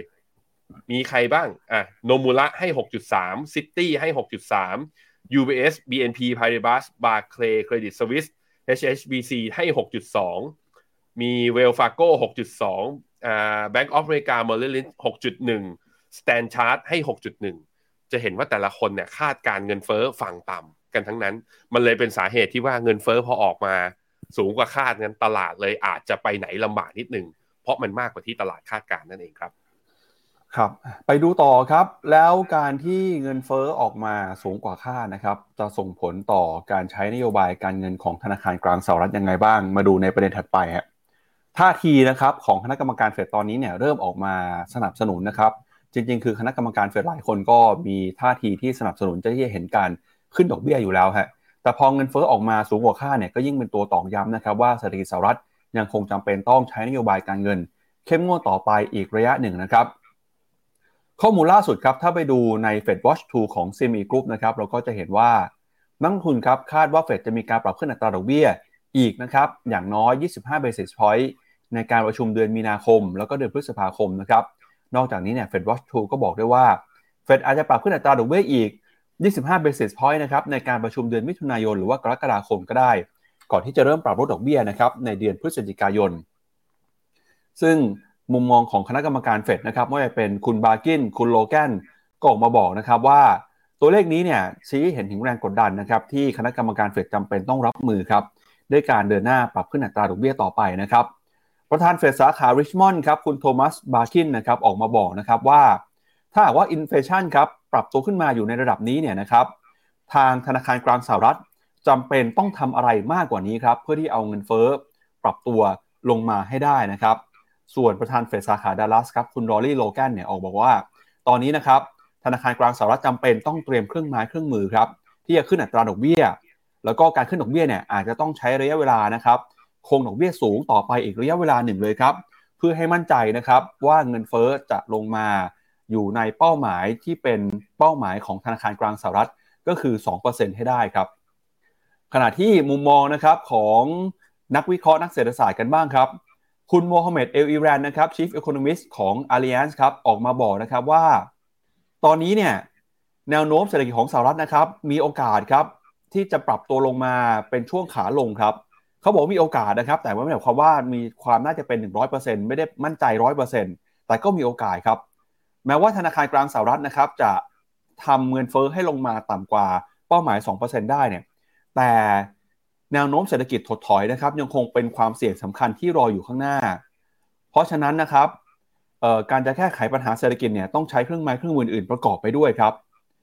ขณะที่มุมมองของนักเศรษฐศาสตร์อีกหลาย ๆ คนนะครับ ก็บอกว่า ความเสี่ยงที่เศรษฐกิจของสหรัฐนะครับจะเข้าสู่ภาวะถดถอยเนี่ยก็มีเพิ่มมากสูงขึ้นเช่นกัน โดยความเสี่ยงหลักๆนะครับก็มาจากเงินเฟ้อที่ปรับตัวสูงขึ้นมา มันจะเป็นตัวกัดกินนะครับความมั่นใจแล้วก็อำนาจในการซื้อของผู้บริโภคนะครับอันนี้ก็เป็นมุมมองครับจากทั้งคณะกรรมการเฟดนักเศรษฐศาสตร์ นักวิเคราะห์แล้วก็มุมมองของตลาดด้วยนะครับ ซึ่งเราคงจะต้องเห็นเฟดเองทำงานทำหน้าที่กันมากกว่านี้ เพื่อจะแก้ไขปัญหาเศรษฐกิจสหรัฐที่เกิดขึ้นอยู่ในตอนนี้ครับ ครับผมอะไปดูตัว Fed Watch Tools กันหน่อยนะพี่ปั๊บล่าสุดตัว Fed Watch 2 เนี่ยให้โอกาสที่เฟดจะขึ้นดอกเบี้ย ในมีติ้งครั้งถัดไปคือวันที่ 22 มีนานะ วันที่ 22 มีนาเนี่ย ตลาดคาดการว่าเฟดจะขึ้นดอกเบี้ยอีก 25 basis point ให้โอกาสประมาณ 87%ในขณะที่จะขึ้น 50 basis point เนี่ยให้โอกาส 12%ถามว่า 12%เยอะไหม มันเยอะขึ้นเมื่อเทียบกับก่อนหน้าที่จะเห็นตัวเลขเงินเฟ้อ แต่ที่ 12%ผมคิดว่าโอกาสมันก็ยังถือว่ายังน้อยเกินไปอะไปดูนะสิ้นปี การประชุมครั้งสุดท้ายของเฟดนะจะวันที่ 13 มีนา ตอนนี้เฟดอยู่ที่อัตรา rate อยู่ที่ 4.5 ใช่ไหม ตลาดมองว่าถ้าจะคงดอกเบี้ยอยู่แถวเนี้ย มีโอกาสแค่เจ็ดเปอร์เซ็นขึ้นอีกยี่สิบห้า basis point ขึ้นไปที่สี่จุดเจ็ดห้าถึงห้าเนี่ย อยู่ที่ยี่สิบห้าเปอร์เซ็นคือคิดเป็นประมาณหนึ่งในสี่ ที่เหลืออีกประมาณเกินครึ่งหนึ่งเนี่ยคิดว่าจะเกินห้าเปอร์เซ็นขึ้นไป เพราะนั้นตลาดคือเริ่ม price in ความโดฟไอ้ความความฮอกคิชความเหี่ยวของเฟดและอัตราเลขเงินเฟอ้อที่ลงมาไม่ได้เร็วกว่าคาด ตลาดเริ่มไปในทางนั้น มันแปลว่าดอลลาร์มีโอกาสที่จะแข่งค่ามากขึ้นมากกว่านี้นะ และตลาดหุ้นอาจจะมีโอกาสปรับฐานมากกว่านี้ด้วยเช่นเดียวกัน ถ้าเงินเฟ้อในตัวเลขในเดือนถัดๆไปนะ ส่ง และประกาศออกมาแล้วทำให้เฟดค่อนข้างออกมาว่ายังพยายามที่จะขึ้นดอกเบี้ยอย่างต่อเนื่อง อันนี้คือสิ่งที่ตลาดเห็นต่าง แล้วก็เริ่มซึมซับเริ่ม price in เข้ามาอยู่ในราคาของดัชนีนะครับ ไปดูข้อมูลต่อครับกับตัวเลขของ Fed Funds Future นะครับว่า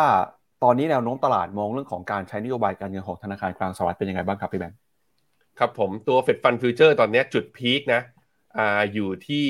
5.2 ซึ่งลองเอา Fed Fund Futures เนี่ยมาดูพลอตดูก็จะเห็นว่าที่ 5.2 เนี่ยเป็นระดับสูงสุดในรอบ 14 week ที่มีมีการประมาณการมาเลยทีเดียว นั่นนั่นแหละครับ ก็อย่างที่บอกไปคือเฟด Dot Plot จริง ๆ แล้วออกมาอยู่ที่ 5.1 ก็แถวๆ5.2 นี่แหละ แต่ตลาดคาดการก่อนนั้นเนี่ยอย่าง implied rate overnight อยู่ที่ 4.9 พอเงินเฟ้อออกมาตัวเลขนี้ค่อย ๆ ขยับขึ้นมาอินไลน์ตามที่เฟดเห็นนะครับ แต่ว่าตัวที่น่าสนใจคือถ้าเฟดยังจะพยายามขึ้นดอกเบี้ยอย่างนี้ครับยังพยายามสู้เงินเฟ้ออย่างนี้ สิ่งที่เกิดขึ้นก็คืออัตราดอกเบี้ยของพันธบัตรตัวสั้นนั้น ดีดกลับขึ้นมาเร็วกว่าตัวยาว ล่าสุดตอนนี้บอลยูสองปีนะอยู่ที่ 4.6 ในขณะที่ 10 ปีอยู่ที่ 3.77 เอา 10 ปีลบ 2 ปีก็เท่ากับติดลบประมาณ 0.9 ติดลบก็แปลว่าเกิด inverted yield curve การเกิด inverted yield curve อย่างที่เคยบอกไปนะ ย้ำกันอีกทีหนึ่ง เป็นสถานการณ์ที่เขาเรียกว่าการเกิด inverted yield curve ทำให้มีความเสี่ยงที่เศรษฐกิจอเมริกาจะมีการ recession ใน 12-24 เดือนข้างหน้า เพราะนั้นความเสี่ยงเรื่องนี้ยังปกคลุมตลาดอยู่ นั่นทำให้ฟันฟลอแล้วก็เม็ดเงินลงทุนนั้น ยังค่อนข้างกล้ากลัวๆในการเข้าลงทุนในสินทรัพย์เสี่ยงอยู่นะครับ ครับ มาดูกันต่อนะครับกับประเด็นเรื่องของการเมืองระหว่างประเทศบ้างครับ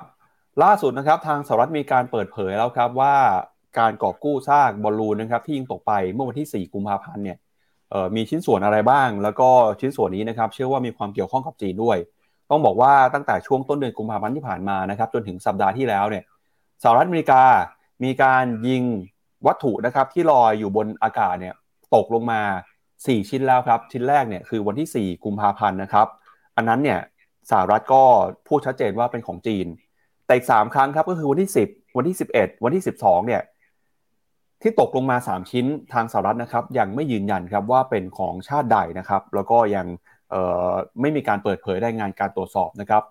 สำนักข่าว VOA ครับรายงานบอกว่ากองทัพสหรัฐนะครับมีการเปิดเผยว่า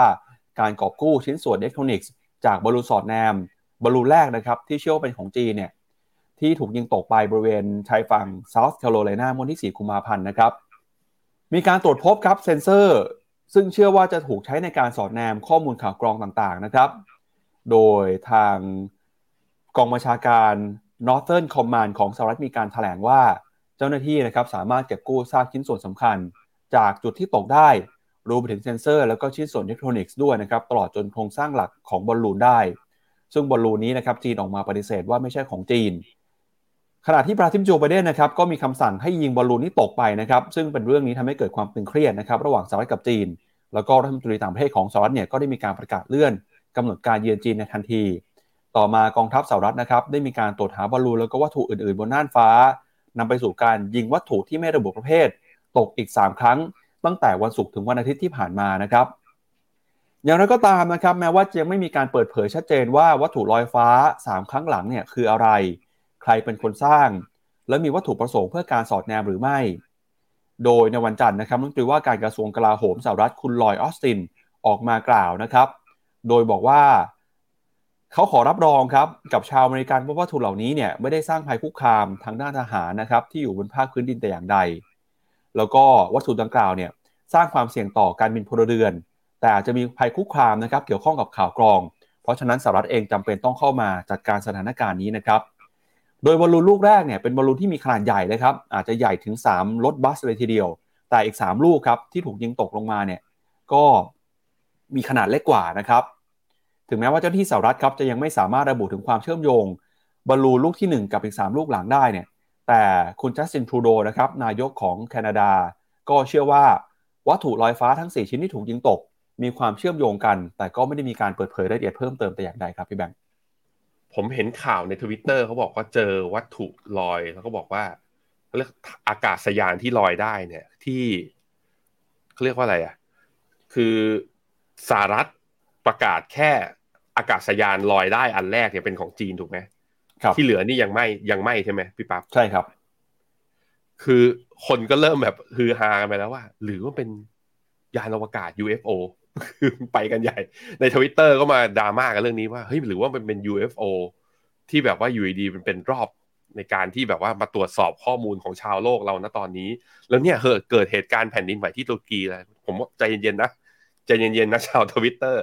คือ ก็ต้องรอตรวจสอบกันก่อนนะ อีกทีหนึ่งว่าต้องรอสุดท้ายเป็นสัญชาติอะไร แต่ว่าผมเคยสรุปไปแล้ว ที่บอกว่าผลลัพธ์ของเรื่องนี้ก็คือว่าการเจรจาทางการค้าแพงเพราะว่าเศรษฐกิจของสหรัฐเอง แล้วก็ของยุโรปเองในปีนี้เนี่ยมีความเสี่ยงที่เศรษฐกิจเศรษฐกิจจะถดถอย ถ้า มีอะไรที่จะช่วยกระตุ้นเศรษฐกิจได้ที่ทำให้ลดความเสี่ยงเรื่องนี้ไปได้ จะเป็นผลบวกต่อตลาดหุ้น แต่สิ่งนั้นมันยังไม่เกิดขึ้น ก็ต้องให้กำลังใจทุกฝ่ายนะครับ เรามาดูกันต่อครับกับสถานการณ์นะครับ เรื่องของเศรษฐกิจสิงคโปร์บ้างครับเอ่อเดี๋ยวชวนพี่แบงค์ไปดูตลาดหุ้นของสิงคโปร์นะครับ Straits Times ของสิงคโปร์เป็นยังไงบ้างนะครับ ก่อนที่ไปดูกันว่าเมื่อวานนี้เขามีการเสนอแผนงบประมาณเอ่อเป็นยังไงบ้างครับ ตลาดหุ้น Straits Times สิงคโปร์ตัวย่อใน Trading View คือ STI นะ เมื่อวันศุกร์ที่ผ่านมาปรับตัวลงอะเมื่อวันจันทร์ปรับตัวลงหนึ่งเปอร์เซ็นเมื่อวันอังคารปรับตัวลง คือเมื่อวานเนี้ยลบ0.2วันนี้ลบต่ออีก0.8 3วันทำการลงมาแล้วต่ำกว่าเส้นค่าเฉลี่ย20วัน เหมือนมีเหตุการณ์อะไรบางอย่างกระทบกับเขาหรือเปล่าพี่ปั๊บอืมครับอะเมื่อวานนี้ครับสิงคโปร์มีการเปิดเผยแผนงบประมาณนะครับ โดยคุณเอ่อลอเรนซ์วองเนี่ยนะฮะซึ่งเป็นรองนายกรัฐมนตรีครับก็ได้ออกมาเปิดเผยนะครับว่า สิงคโปร์ครับในปีงบประมาณนี้เนี่ยปี 2023 นะครับจะมีการใช้งบประมาณขาดดุลครับสาเหตุสำคัญส่วนหนึ่งก็เพื่อเป็นการแก้ไขปัญหาเศรษฐกิจนะครับทั้งจากเงินเฟอ้อที่สูง แล้วก็ค่าครองชีพที่สูงขึ้นด้วยนะครับ โดยสิงคโปร์ครับมีการรายงานตัวเลขนะครับงบประมาณขาดดุล 0.1%ครับซึ่งเป็นตัวเลขที่มีการปรับเปลี่ยนมาก่อนหน้านี้นะครับแล้วก็มีความพยายามที่จะหารายได้เพิ่มขึ้นมาด้วยนะครับ 7.1%ด้วยการขึ้นภาษีนะครับ แล้วก็มีการปรับเปลี่ยนนโยบายต่างๆ ที่สำคัญนะครับ เพื่อเป็นการกระตุ้นเศรษฐกิจด้วยครับ สิ่งที่เกิดขึ้นคือปัญหาเงินเฟ้อนะครับ แล้วก็การจ้างงานที่ตกต่ำของสิงคโปร์เนี่ยทำให้มีการคาดหวังนะครับ ว่ารัฐบาลจะเข้ามาแก้ไขปัญหาต่างๆ เหล่านี้ ซึ่งคุณลอเรนซ์วองเนี่ยรองรัฐมนตรีก็ได้มีการประกาศแผนงบประมาณไปเมื่อวานนี้นะครับ โดยตอนนี้ครับสิงคโปร์เนี่ยจะมีการจัดทำแผนงบประมาณนะครับ เพื่อเป็นของขวัญให้กับประชาชนชาวสิงคโปร์ โดยสัญญานะครับว่าจะมีการออกมาตรการช่วยเหลือ ในการต่อสู้กับภาวะเงินเฟ้อ และราคาสินค้าที่สูงขึ้น โดยเฉพาะนะครับการช่วยเหลือกลุ่มที่มีความเปราะบาง แล้วก็มีการมีรายได้น้อยครับ โดยแผนงบประมาณครั้งนี้นะครับ จะมีการแก้ไขปัญหาเศรษฐกิจนะครับ กระตุ้นเศรษฐกิจแจกจ่ายเงินสด แจกบัตรของขวัญของกำนันที่ใช้ในชีวิตประจำวัน ลดนะครับค่าสาธารณูปโภค เพิ่มเงินในระบบการออม รวมไปถึงนะครับ ได้มีการเพิ่มวงเงิน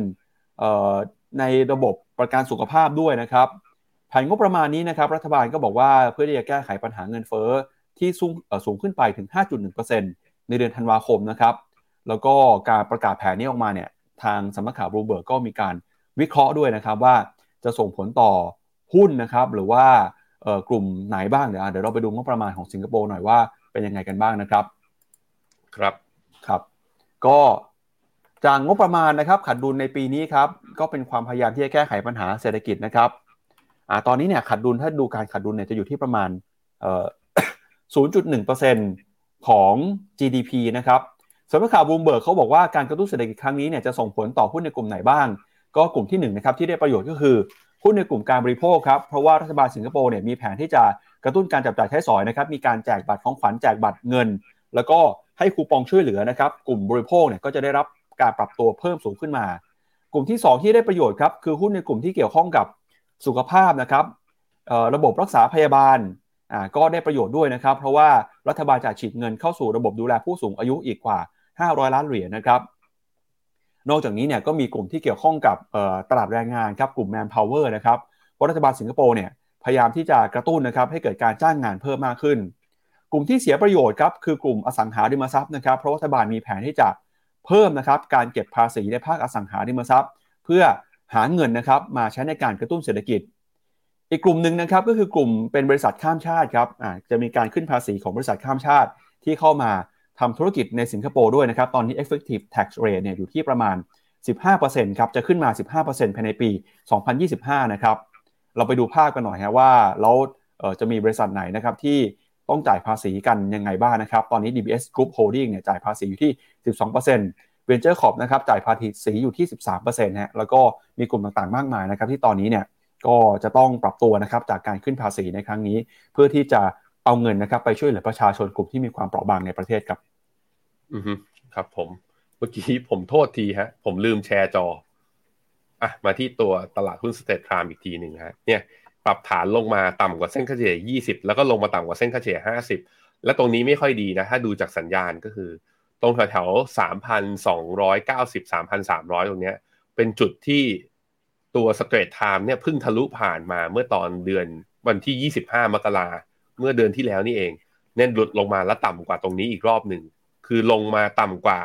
แนวต้านที่ตัวเอง test ไปตั้งสามสี่รอบแล้วทะลุขึ้นไปได้แล้วลงมาต่ำ สะท้อนให้เห็นว่าอาจจะเป็น false break นะอาจจะเข้าสู่รอบปรับฐานในสัญญาณทางเทคนิค ก็ลงมาอีกทีหนึ่งก็อาจจะลงมาเห็นแถวๆเส้นค่าเฉลี่ย 200 วันอีกรอบหนึ่งนะครับ มาดูต่อนะครับกับเรื่องของผลประกอบการของบริษัทจดทะเบียนบ้างครับ เมื่อวานนี้นะครับมี 2 บริษัทที่มีความสำคัญในตลาดรายงานงบกันนะครับ ก็คือโคคาโคล่าครับแล้วก็ Airbnb นะครับเดี๋ยวมาดูทีละบริษัทกันเริ่มจากโคคาโคล่าก่อนครับ โคคาโคล่านะครับรายงานผลประกอบการไตรมาส 4 สูงกว่าที่ตลาดคาดการไว้นะครับ โดยกำไรต่อหุ้นอยู่ที่ 45 เซนรายได้นะครับอยู่ที่ 1,130 ล้านเหรียญสหรัฐครับ โดยมีสาเหตุสำคัญนะครับมาจากเงินเฟ้อที่สูงขึ้นมาส่งผลทำให้ครับราคาสินค้าเนี่ยปรับตัวขึ้น พอราคาปรับตัวขึ้นมานะครับก็ convert เป็นรายได้ที่เพิ่มสูงขึ้นมาต่อผลประกอบการของโคคาโคล่านะครับ ยอดขายของเครื่องดื่มนะครับน้ำอัดลมเนี่ยมีการเติบโตขึ้นมาด้วยนะครับในพื้นที่ที่ยอดขายเติบโตได้ดีก็มีในฝั่งของอเมริกาเหนือนะครับเติบโตขึ้นมา 14%ลาตินอเมริกาโต 25%เอเชียโต 3%ครับส่วนยุโรปเนี่ยอาจจะชะลอโตหดตัวลงไปบ้างนะครับ ไปดูในรายสินค้าหน่อยครับว่าสินค้าไหนนะครับมียอดขายเป็นยังไงบ้าง ก็สปาร์กลิงครับหรือว่าโซดาน้ำอัดลมเนี่ยยอดขายยังนิ่งๆอยู่นะครับ ส่วน อาหารที่เกี่ยวข้องกับน้ำผลไม้นมนะครับ plant based แล้วก็ nutrition เนี่ยอันนี้ชะลอลงไปติดลบไป 7%ส่วนพวกชากาแฟนะครับเครื่องดื่มเกลือแร่ก็ไม่ได้เปลี่ยนแปลงเท่าไหร่นักนะครับ operating income บวกขึ้นมา 24%แล้วก็จะเห็นว่ายอดขายเนี่ยนะครับในอเมริกาเหนือเติบโตขึ้นมาได้ดีมากที่สุดเลยครับ สาเหตุสำคัญก็มาจากการที่สหรัฐนะครับ เปิดเมืองเปิดประเทศครับ แล้วก็คนก็ไปใช้ชีวิตกันนอกบ้าน ไปทานอาหารนอกบ้านกันมากขึ้นนะครับ ยอดขายของเครื่องดื่มโค้กเนี่ยก็ถือว่าเติบโตขึ้นมาได้ดี แต่อะไรก็ตามนะครับ ในฝั่งยุโรปยอดขายชะลอตัวลงมาส่วนหนึ่งก็เป็นเพราะว่าตลาดยังกังวลนะครับกับเงินเฟ้อที่สูง แล้วก็ประชาชนยังคงประหยัดครับ มีการเก็บเงินออมเงินทานอาหารนอกบ้านกันไม่มากเท่าไหร่นะครับ สิ่งที่โคกมองต่อไปคือตอนนี้เศรษฐกิจของยุโรปครับมีความเสี่ยงนะครับที่จะเข้าสู่ภาวะชะลอตัว แต่โคกก็เชื่อว่า ในที่สุดแล้วเนี่ยยุโรปน่าจะสามารถหลีกเลี่ยง ภาวะเศรษฐกิจถดถอยได้นะครับ อันนี้ก็เป็นความเคลื่อนไหวของโคคาโคล่าครับพี่แบงค์ไปดูราคาโค้กกันหน่อยครับ ที่หน้าจอของผมนะ จะเห็นว่าตัวราคาโค้กเนี่ย ประกาศออกมารายได้ดีกว่าคาดก็จริงนะพี่ปับ๊บแต่ตัวเขาเองเนี่ยปรับฐานลงมาลบประมาณ 1.6%เมื่อวานนี้ เช้านี้ตัว after hour trading บวกแค่ประมาณ 0.1 ก็ไม่เยอะอยู่ดีนะฮะตอนนี้ก็ลงมาต่ำเทรดต่ำกว่า 60 เหรียญ คำถามคืออะไรจากที่เมื่อกี้ปั๊บดูให้ให้ให้ดูตัว break เป็นรายไอเทมคือยอดขายเพิ่มขึ้นมา เพราะว่าโค้กมีการปรับราคาตัวเครื่องดื่ม ตัวเครื่องดื่มโดยเฉพาะเครื่องดื่มที่เป็นจูสหรือน้ำผลไม้ปรับตัวขึ้น แต่พอไปดูยอดขายเป็นรายยูนิต หรือว่าจำนวนจำนวนกระป๋องหรือจำนวนขวดที่ขายได้ มันปรับตัวลดลงพี่ปับ๊บตลาดมา care เรื่องนี้คือ โค้กคือรายได้ดีกว่าเป้า มันเป็นเพราะว่าปรับราคาขึ้นแต่ราคาต่อ unit ลดลง คือถ้าเป็นอย่างนี้ต่ออีกไตรมาสหนึ่งเนี่ย มันอาจจะแปลว่าคนที่ซื้อเนี่ยเขาโยกไปซื้อสินค้าประเภทอื่น หรือว่าของสินค้าของแบรนด์อื่น ๆ แทน อันนี้ก็เป็นความเสี่ยงก็เลยทำให้ตลาดแบบว่า อาจจะไม่ได้ happy กับตัวงบไตรมาสสี่สักนิดหน่อย ตลาดอยากเห็นทั้งยอดขายที่เติบโตจำนวนขวดที่เติบโต แล้วก็ยอดแล้วก็บอททอมไลน์ที่กำไรตลาดอาจจะอยากเห็นแบบนั้นนะครับ มาดูต่ออีกหนึ่งบริษัทครับก็คือ Airbnb ครับ ก็ช่วงที่ผ่านมานะครับ คุณผู้ชมมีใครได้มีโอกาสไปใช้บริการ Airbnb บ้างครับ ไปเที่ยวที่ไหนลองพิมพ์มาให้ให้เราทราบกันหน่อยฮะแล้วออพอไปเที่ยวแล้วเนี่ยเรื่องของบริการเรื่องของคุณภาพยังเหมือนเดิมหรือเปล่านะครับ แต่สิ่งที่น่าสนใจคือตอนนี้กระแสการท่องเที่ยวทั่วโลกที่เติบโตขึ้นมาเนี่ยทำให้ผลประกอบการของ Airbnb นะครับในไตรมาสที่แล้ว มีรายได้เติบโตมากขึ้นครับ รายได้รวมกันอยู่ที่ 1,900 ล้านดอลลาร์เพิ่มขึ้นมา 24%เมื่อเทียบกับช่วงเดียวกันของปีก่อน แล้วก็เพิ่มขึ้นมานะครับ72%เลยครับเมื่อเทียบกับปี 2019 ด้วยนะครับ ซึ่งตอนนั้นเนี่ยก็ยังไม่มีโควิดครับ ส่วนกำไรสุทธินะครับ ตอนนี้อยู่ที่ 319 ล้านดอลลาร์ครับจำนวนคืนที่เข้ามาพักเนี่ยโตขึ้นมา 20%นะครับ เป็น 88.2 ล้านคืนครับ มูลค่าการจองที่พักหรือว่า gross booking value เนี่ยเพิ่มขึ้นมา 20%เป็น 13,000 500 ล้านดอลลาร์สหรัฐนะครับ ทางแอมบีนบอกนะครับว่าไตรมาสปัจจุบันเนี่ยยังคงเห็นความต้องการการเช่าที่พักที่แข็งแกร่ง ความมั่นใจของนักท่องเที่ยวมีมากขึ้นนะครับ แล้วก็ข้อมูลการจองที่พักของ Airbnb ก็บอกว่ามีความแตกต่างไปเมื่อเทียบกับช่วงก่อนโควิดด้วยนะครับ โดยการเดินทางข้ามประเทศเนี่ยเติบโตขึ้นมาประมาณ 50%การจองที่พักในเมืองใหญ่เพิ่มขึ้นมา 22%ครับ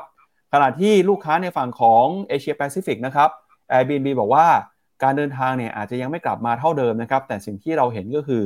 ทั่วโลกครับกระแสการท่องเที่ยวเนี่ยเริ่มเติบโตขึ้นมามากขึ้นแล้ว คนไปเที่ยวมากขึ้น มีแนวโน้มนะครับที่ผลประกอบการของ Airbnb จะปรับตัวขึ้นอีกทำให้เมื่อวานนี้พอเปิดเผยงบแล้วนะครับ ราคา after hour ของหุ้น Airbnb เนี่ยบวกขึ้นมาได้ถึงเก้าเกือบเกือบสิบเปอร์เซ็นเลยครับพี่แบงค์อือฮึครับผม แค่เฉพาะเมื่อวานนี้ก่อนประกาศงบก็บวกขึ้นมาแล้วเท่าไหร่เนี่ยสามจุดแปดเปอร์เซ็น ถ้าบวกขึ้นไปอีกเก้าเปอร์เซ็นเกือบเกือบสิบเปอร์เซ็นเนี่ยบวกอีกสิบสองเหรียญก็คือเราจะเห็นราคา Airbnb ที่สามร้อยสามสิบสองสามร้อยสามสิบสองก็ตรงที่ผมกากระบาดตรงเนี้ย แปลว่าทะลุทำ new high นับตั้งแต่เดือนพฤษภาปีที่แล้วเลยทีเดียวนะ โอ้โห น่าสนทีเดียว แต่ถ้าดูเป็นงบไตรมาสสี่เมื่อเทียบกับไตรมาสสามอะต้องบอกว่าทำไมตลาด impress ขนาดนั้นก็น่าสงสัยนิดนึงนะ เพราะว่า revenue เนี่ยออกมาอยู่ที่ 1.9 บิลเลียน US ดอลลาร์ของไตรมาสสี่นะ แต่กลับไปดูย้อนดูไตรมาสสามตอนนั้นเนี่ยอยู่ที่ 2.8 และกำไรต่อหุ้นเนี่ยอยู่ที่ 1.79 คือเยอะทีเดียว รอบนี้ถึงกำไรจะเยอะกว่าที่ตลาดคาดอยู่ที่ 0.25 คือ 25 เซนเนี่ยขึ้นมา 48 คือมากกว่าเกือบเกือบร้อยเปอร์เซ็นทีเดียว แต่ว่าก็ยังถือว่าเป็นกำไรรายไตรมาสที่น้อยกว่าไตรมาสสามก็สถานการณ์เรื่องการโควิด เรื่องการปิดเมืองในเอเชีย พวกนี้ก็เลยทำให้ตลาดอาจจะแบบว่าปรับประมาณการของไตรมาสสี่ลงมา แต่ถ้าดูจากการบุมการที่ ตลาดเร่งรีบาวนะ บวกมาได้แรงแบบนี้ แปลว่าตลาดเริ่มเห็นสัญญาณว่า Airbnb ทางฝั่งเอเชียเนี่ยอาจจะฟื้นตัวกลับมาได้ดี จากการที่จีนเนี่ยมีกลับมา reopen อีกครั้งหนึ่งครับ ครับอ่าเดี๋ยวไปดูข้อมูลเพิ่มเติมหน่อยนะครับ แล้วมุมมองของนักวิเคราะห์นะครับ มองเอ่อราคาหุ้นทั้ง 2 ตัวนี้ยังไงบ้างครับ กลับไปที่โคคาโคล่านะครับ นักวิเคราะห์ 20 รายคำแนะนำซื้อครับ ราคาปัจจุบันอยู่ที่ 59 ดอลลาร์ ราคาเป้าหมาย 68 ดอลลาร์ครับโค้กมี upside อยู่ที่ประมาณ 15%ครับตามมุมมองของบลูเบิร์กครับ ส่วน Airbnb นะครับอย่างที่บอกไปว่ารายได้เนี่ยเติบโตขึ้นมา ถ้าเป็นสหรัฐนะครับโตขึ้นมา 19%ถ้าเป็นในระดับนานาชาติโตขึ้นมา 30%นะครับมุมมองนักวิเคราะห์นะครับ 19 รายคำแนะนำซื้อ 19 รายคำแนะนำถือนะครับ 5 รายคำแนะนำขายครับ ราคาปัจจุบัน 120 ดอลลาร์เนี่ย ถือว่าเต็มมูลค่าจากมุมมองของนักวิเคราะห์แล้ว อย่างไรก็ตามนะครับ ก็ต้องบอกว่า ถ้าหากว่างบออกมาดีขนาดนี้จะมีการปรับประมาณการหรือเปล่า ถ้ามีการปรับประมาณการเดี๋ยวเราจะมาให้คุณผู้ชมรายงานให้คุณผู้ชมทราบกันอีกครั้งหนึ่งครับ ได้ครับครับอ่ามาดูคอมเมนต์ของคุณผู้ชมมาหน่อยครับพี่แบงค์อือครับผมสวัสดีทุกคนนะฮะ คุณแอนโทนีบอกว่าธุรกิจของ Airbnb น่าสนใจมากใช่ครับผม มี คุณกุ๊กไก่บอกว่าพี่แบงค์ต้องหาเสื้อหวานๆให้พี่ปั๊บใส่ปลอบใจนักลงทุนหน่อย แดงซะขนาดนี้ ปั๊บไปหาเสื้อหวานๆคือยังไงแบบชมพูแบบเมื่อวานเนี่ยแหละฮะให้ปั๊บใส่ชมพูทุกวันอย่างนี้ใช่ไหมปั๊บตาม request นะไปหามานะครับ คุณจาวิสบอกว่าเป็นปีแห่งการประมาณการฝนที่ตกทางโน้นหนาวถึงคนทางนี้ใช่ฮะ ตัวเลขเงินเฟ้อนี่เป็นอาจจะเป็นจุดเปลี่ยนนะ ถ้าเงินเฟ้อออกมามากกว่าที่นักวิเคราะห์คาดอย่างนี้เรื่อยตลาดอาจจะแบบกลับมาอยู่ในโหมดของการปรับฐานอีกรอบหนึ่งก็ได้ คุณสู้ๆถามว่าตัว KSMEQ ตัวกองที่เป็นตัว emerging market เนี่ย มีเขาเรียกว่า มีจุดขายอยู่ตรงไหน ผมดูตอนนี้ อะ มาอ่านบทความไปพร้อมๆกัน นี่ บทความออกวันที่ 16 เดือน 11 ปีที่แล้ว ถ้าดูจุด take profit คือที่ระดับนะ ดูที่ iShare MSCI Emerging Market คือ 43 เหรียญ ถ้าเป็น limit loss เนี่ยอยู่ที่ 10 10 35 ตอนนี้ iShare Emerging Market ราคาอยู่ที่ดูให้ทุกคน อยู่ที่ 40 เพราะฉะนั้นยังไม่ถึงจุด take profit แล้วก็ยังไม่ถึงจุด stop loss นะครับ มีคุณสีน้อย ถามเรื่อง principal VNEQ เวียดนามสะสมดีหรือรออะผมทำแบบเดิม ย้อนกลับมาดูที่คอของเราของเวียดนามอะมาดูนะฮะคอของเวียดนามของเราเราออกไปเมื่อวันที่ 20 ในในมุม tactical นะ ออกไปเมื่อวันที่ 29 เดือน 11 ปีที่แล้ว จุด take profit โดยใช้ VN 30 เนี่ยอยู่ที่ 1160 1,160 จุดแนะนำ limit loss อยู่ที่ 969จำตัวเลขนี้ไว้ 969อะแล้วมาดูที่หน้าจอ VN 30ตอนนี้ ตอนนี้อยู่ที่ 1,034 ถึงแม้ว่าเข้าโหมดย่อลงมา แต่ว่าถ้าเทียบกับ stop loss ที่ 1969 ยังก็ยังไม่ลงมาถึงจุด stop loss แต่รอบที่ผ่านมาอย่างรอบนี้ก็ยังขึ้นไปเขาเรียกเฮ้ยเหมือนจะถึงจุด take profit ไปแล้วหรือเปล่า อ๋อ 1160 ยังไม่ถึงนะทุกคนทำจุดสูงสุดของรอบอยู่ที่ 1 1130 1160 ก็ได้แถวเส้นค่าเฉลี่ย 200 วันดูอย่างนี้ก็ได้นะครับนั้นก็ยังอยู่ในขั้นตอนของการโฮมาจะซื้อเพิ่มเนี่ย ผมคิดว่าต้องซื้อเพิ่มในระดับตรงเนี้ย ถ้าลงมาแถวเห็นพันต้นๆ อาจจะกลับมาซื้อได้ทีหนึ่งนะครับผมชอบความเห็นนี้ คุณรัตนาพลก็บอกว่า ไข่ไบเดนแพงโหดดูดันไม่เกรงใจใคร ไข่ไก่ยุคไบเดนอย่าไปพูดสั้นขนาดนั้นมันมินเมนะฮะ มีกองทุนที่น่าลงทุนเสี่ยงต่ำคุณสุนิดา ก็มีกองทุนประเภทตราสารหนี้นะยูจิสขีดเอ็นอย่างเงี้ยก็น่าสนใจนะครับเมกะเทนควรซื้อเพิ่มไหมสำหรับ tactical call ใจเย็นๆ ค่อยๆ ถัวไป ค่อยๆ ถัวไปนะครับบอกเพิ่งเข้ามาฟังเมื่อคืนค่า CPI ออกมาเท่าไหร่ ตลาดคาดการณ์เท่าไหร่เดือนธันวาอยู่ที่ 6.5 ตลาดคาดการณ์ว่ารอบนี้เดือนมกราจะออกมา 6.3 ออกมาจริงคือ 6.4นั้นมันดีกว่า เดือนธันวาคือออกมาน้อยกว่า แต่มันมากกว่าที่นักวิเคราะห์คาดทำให้ตลาดค่อนข้างมิกซ์นะออกมาก็คือ ไม่บวกไม่ลบรุนแรงนะครับคำถามต่อมาเลยบอกว่าแล้วกองทุนน้ำมันตอนนี้น่าสนใจลงทุนไหม ผมเฉยๆ ยังไม่ผ่านเส้นค่าเฉลี่ย100 วันแปลว่าน้ำมันน่าจะยังไม่ใช่ขาขึ้น รอสัญญาณกันต่อไปอะไปข่าวสุดท้ายกันครับ ครับหุ้นไทยทำไมไม่ยอมขึ้นนะครับ มาดูมุมมองความเห็นของคุณไพบูลนรินทรานกูลกันฮะนายกสมาคมนักวิเคราะห์การลงทุนนะครับ ก็มีการวิเคราะห์ครับว่าทำไมหุ้นไทยถึงไม่ยอมขึ้นเหมือนตลาดหุ้นประเทศอื่นนะครับคุณไพบูลบอกแบบนี้ครับว่าหุ้นไทยเนี่ยเริ่มต้นปี 66 นะครับด้วยผลงานที่ไม่ค่อยสวยเลยครับ ผ่านมาเดือนครึ่งเซ็ตอินดี x แทบไม่เปลี่ยนแปลงจากปลายปีที่แล้ว จริงๆ คือติดลบไปด้วยนะครับขณะที่ตลาดหุ้นโลกอย่าง MSCI เอ่อ All Country World Index ปรับขึ้นไปแล้ว 7%แล้วก็มีเพียงแค่ 10 ตลาดหุ้นในโลกเท่านั้นครับที่ดัชนีไม่ได้ปรับตัวขึ้นมาในปีนี้นะครับ โดยตั้งแต่ต้นปีเนี่ยตลาดหุ้นที่โดดเด่นที่สุดคืออาร์เจนตินาครับบวกขึ้นมา 24%อิตาลีบวก 15%เอเชียตลาดหุ้นที่บวกขึ้นมาได้ดีที่สุดในปีนี้ก็คือเกาหลีใต้บวก 10 ไต้หวันบวก 10ฮ่องกงบวก7%นะครับหลายคนอาจจะสงสัยว่าทำไมตลาดหุ้นโลก ถึงกลับมาร้อนแรงอย่างรวดเร็ว ทั้งที่ปัจจัยความเสี่ยงนะครับเอ่อทำให้ที่ทำให้ปัจจัยที่ทำให้ตลาดหุ้นโลกเนี่ยติดลบกว่า 20%ในปีที่แล้ว ยังไม่ได้เปลี่ยนแปลงยังอยู่ครบเหมือนเดิมเลยนะครับคุณไพบูลก็บอกแบบนี้ครับว่าเหตุผลหลักคือ เงินเฟ้อทั่วโลกลดลงมาติดต่อกันหลายเดือนแล้วนะครับ แล้วก็มีแนวโน้มจะชะลอตัวลงมาต่อเนื่องตลอดทั้งปีทำให้นักทุนหลายคนเชื่อว่าธนาคารกลางขนาดใหญ่ มีโอกาสหยุดขึ้นดอกเบี้ยในเร็วๆนี้ โดยเฉพาะเฟดนะครับที่ขึ้นดอกเบี้ยไปแล้วกว่า 4.5%ในเวลาไม่ถึง 1 ปีนะครับรวมไปถึงความคาดหวังว่าเฟดจะลดดอกเบี้ยในครึ่งปีหลังก็กระตุ้นให้การลงทุนคึกคักนะครับนอกจากนี้ตลาดหุ้นยังได้อันนี้สงจากการยกเลิกนโยบายโควิดเป็นส่วนของจีนครับ ส่งผลทำให้นักลงทุนครับมีมุมมองที่ดีขึ้นต่อเศรษฐกิจ ตัวเลขการว่างงานล่าสุดของสหรัฐก็ลงมาต่ำสุดในรอบ 53 ปีนะครับตอกย้ำความมั่นใจของนักลงทุนขณะที่ IMF เองก็มีการปรับประมาณการการเติบโตของเศรษฐกิจโลกเพิ่มมากขึ้น อีกหนึ่งปัจจัยนะครับก็คือสภาพคล่องในระบบการเงินโลกที่ยังสูงมากครับแม้เฟดจะเริ่มดึงเงินออกจากระบบผ่าน QT แล้วก็ตามเนี่ยแต่ก็จะเห็นว่าเงินนะครับส่วนใหญ่กำลังไหลเข้ามาในตลาดหุ้นเพิ่มเติมจากปีนี้นะครับคำถามที่คุณไพบูลได้รับบ่อยๆ ก็คือ ทำไมหุ้นไทยถึงไม่ขึ้นเหมือนตลาดหุ้นอื่นครับคำตอบนะครับเป็นแบบนี้ครับ เพราะว่าตลาดหุ้นไทยเนี่ย outperform ตลาดหุ้นโลกเกือบตลอดทั้งปีที่ผ่านมานะครับทำให้ไทยไม่ใช่ตัวเลือกอันดับต้นๆ ของนักลงทุนต่างชาติในช่วงนี้ ประกอบกับค่าเงินบาทที่แข็งค่าขึ้นมาทำให้นักลงทุนต่างชาติ เริ่มทำกำไรแล้วก็โยกเงินบางส่วน ออกจากตลาดหุ้นไทย หลังจากซื้อหุ้นไทยสูงสุดเป็นประวัติการณ์ถึง2แสนล้านบาทในปี 2565 นะครับ นอกจากนี้เนี่ยผลประกอบการในไตรมาสที่ 4 ปีที่แล้วของหลายบริษัท ยังออกมาต่ำกว่าคาดด้วย ก็เป็นปัจจัยที่ฉุดให้หุ้นไทย underperform ตลาดหุ้นโลกนะครับหลายคนอาจจะสงสัยครับว่าตลาดหุ้นไทยตอนนี้ยังลงทุนได้หรือเปล่านะครับคุณไพบูลย์บอกแบบนี้ครับว่า หลายตลาดที่ปรับขึ้นมาในปีนี้นะครับเช่นตลาดหุ้นสหรัฐเนี่ยเป็นการขึ้นแบบชั่วคราว หรือว่าเป็น bear market rally ครับที่ได้แรงหนุนมาจากบรรยากาศการลงทุนที่ดีขึ้น แล้วก็ราคาหุ้นนะครับที่ปรับตัวลดลงมามากในปีที่แล้ว โอกาสที่เฟดจะลดดอกเบี้ยในครึ่งปีหลัง คุณไพบูลมองว่าเป็นไปได้ยากมาก เพราะเงินเฟ้อยังคงต้องใช้เวลาอีกนาน กว่าจะลงมาแต่ระดับเป้าหมาย 2-3%ของเฟดนะครับ ช่วงเวลาที่เหมาะสมในเฟดที่เฟดจะลดดอกเบี้ยเนี่ยน่าจะเป็นต้นปีหน้าครับส่วนแนวโน้มเศรษฐกิจจีนที่ดีขึ้นนะครับก็ไม่น่าจะช่วยให้สหรัฐหลุดพ้นภาวะ recession ที่น่าจะเกิดขึ้นในช่วงครึ่งหลังของปีได้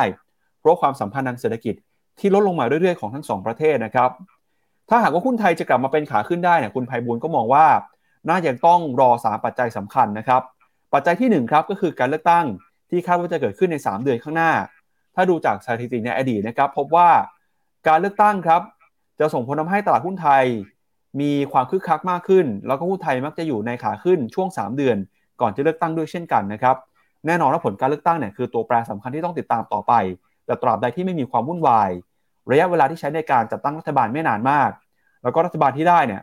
เป็นรัฐบาลที่มีเสถียรภาพนะครับทิศทางตลาดหุ้นก็ไม่น่าจะเปลี่ยนแปลง ปัจจัยที่ 2 ที่ทำให้ตลาดหุ้นไทยขึ้นนะครับก็คือการฟื้นตัวของเศรษฐกิจจีน ที่มีแนวโน้มเร่งตัวขึ้นมา ซึ่งจีนนะครับเศรษฐกิจเติบโตขึ้นมาส่งผลต่อเศรษฐกิจไทยอย่างมีนัยสำคัญนะครับแล้วก็เชื่อว่าหุ้นไทยก็จะได้ประโยชน์ไปด้วยครับแล้วก็3นะครับคือทิศทางอัตราดอกเบี้ยของเฟดเองเนี่ยถ้าหากว่าเฟดนะครับใช้นโยบายการเงินผ่อนผ่อนคลายฮะแนวโน้มดอกเบี้ย กลับเข้าสู่ภาวะขาลงในช่วงต้นปี 66 เนี่ยก็เชื่อว่าสินทรัพย์เสี่ยงจะกลับมามีความน่าสนใจมากขึ้น แต่อะไรก็ตามนะครับเรื่องของผลประกอบการยังคงเป็นปัจจัยที่มีความสำคัญมากที่สุด เพราะฉะนั้นนะครับปัจจัยที่ส่งผลให้กำไรในไตรมาสที่ 4 ลดลงมาเนี่ยคือปัจจัยชั่วคราวครับแล้วก็แนวโน้มเศรษฐกิจไทยน่าจะเห็นการเติบโตขึ้นมาได้ต่อเนื่องครับ อันนี้ก็เป็น